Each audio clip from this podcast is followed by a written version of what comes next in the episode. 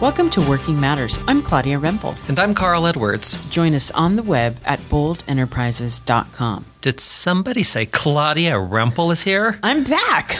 And excited we are to have you back too. Thank welcome, you. welcome. It's so good to be back at the table with you and George. Um, but you're not back alone, are we? No, we have a new little addition to our family. The new top of the charts, cutest baby of the uh, she is the reigning world, shall we Yes, say? she is the reigning cutest baby in the world. I thought it might be total. Yep. hmm Anna Sophia is our new little baby, and uh, we're experiencing lots of sleepless nights. Ah, so some of the benefits and challenges, keeping life real, as we say at the workplace. Yes.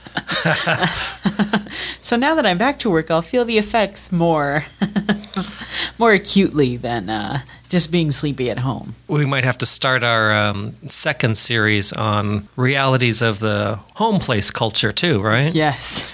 Yeah, Strategies for being sleepy at work. that's right.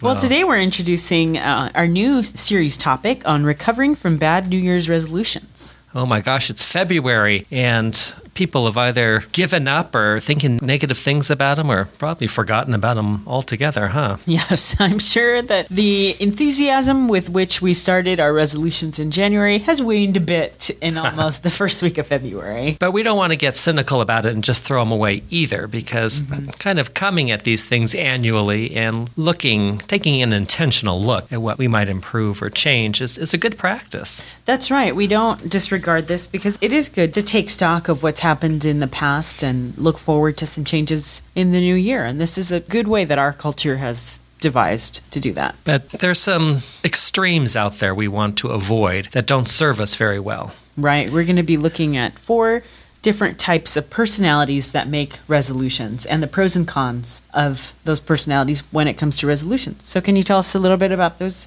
Carl? Yeah, definitely. We're going to have some fun starting with the kind of high aspiration person who wants to make sweeping change. Oh, this person comes at the New Year's resolution and is going to never procrastinate again and has a very high aspiration like that, but then reality steps in as you get into things and they don't have a, a means or a, a method for helping them move toward it. And it kind of gets crushed along the way. Yeah, it's hard to keep the momentum, the enthusiasm. Yeah, mm-hmm. but we don't want to put that enthusiasm down, but we do need some other alternatives. Mm-hmm. And then at the other end of the extreme, we have the people who have just given up. Why bother? It's a game, it's the annual game, and they're not going to play anymore because you put something out there, and as we said, life's complex and intrudes and it ends up not working for them and that's a, either a disappointment or experienced as failure and not interested in going there again So, this person really has no energy for this type of,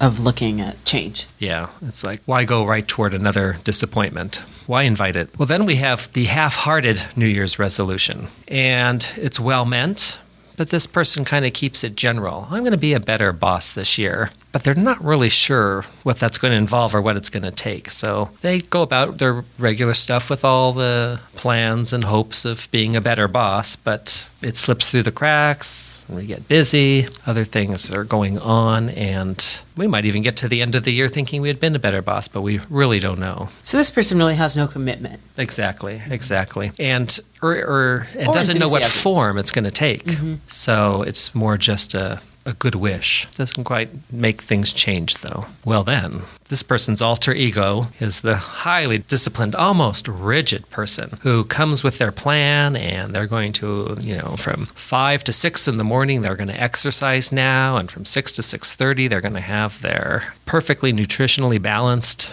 breakfast and then they're going to from 7 to 7.15 clear out their email because in principle you should be able to do that in 15 minutes. You're very rigid and and it sounds like a great plan but um you know all the benefit of all those great things that they're doing exercise a healthy diet being organized about email clutter just results in no joy it's, there's no life there's no they've just got a new slave master this discipline they've come up with Well, it sounds like this person is, deals constantly in frustration. this is probably Mm, good hard word for to, it Hard to do all those things every All day. do- right. And so the day just becomes this kind of taskmaster over you.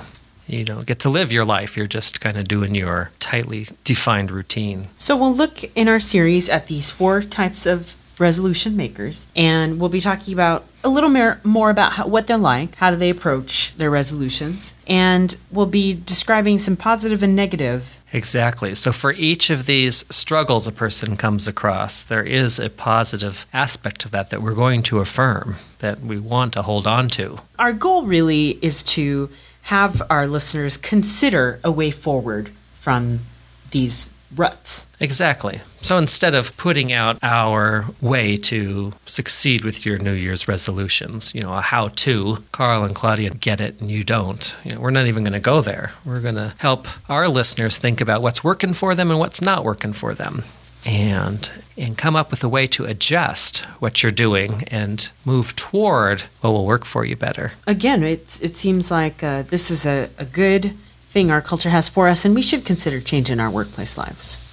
Yeah, yeah. We get stuck and we get in patterns that aren't serving us, and we end up letting ourselves get away with things that we're not even happy with. Well, I look forward to exploring this. I must admit that I may fall in the uh, why bother category myself. Uh huh, uh huh. I'm probably in the um, great ideas, but where did they go and what form do they take? And in March, I just look around a little puzzled. Well, join us next week when we'll begin our series with the yeah. sweeping change. Sweeping change. We're going to do it all at once and try to stop you.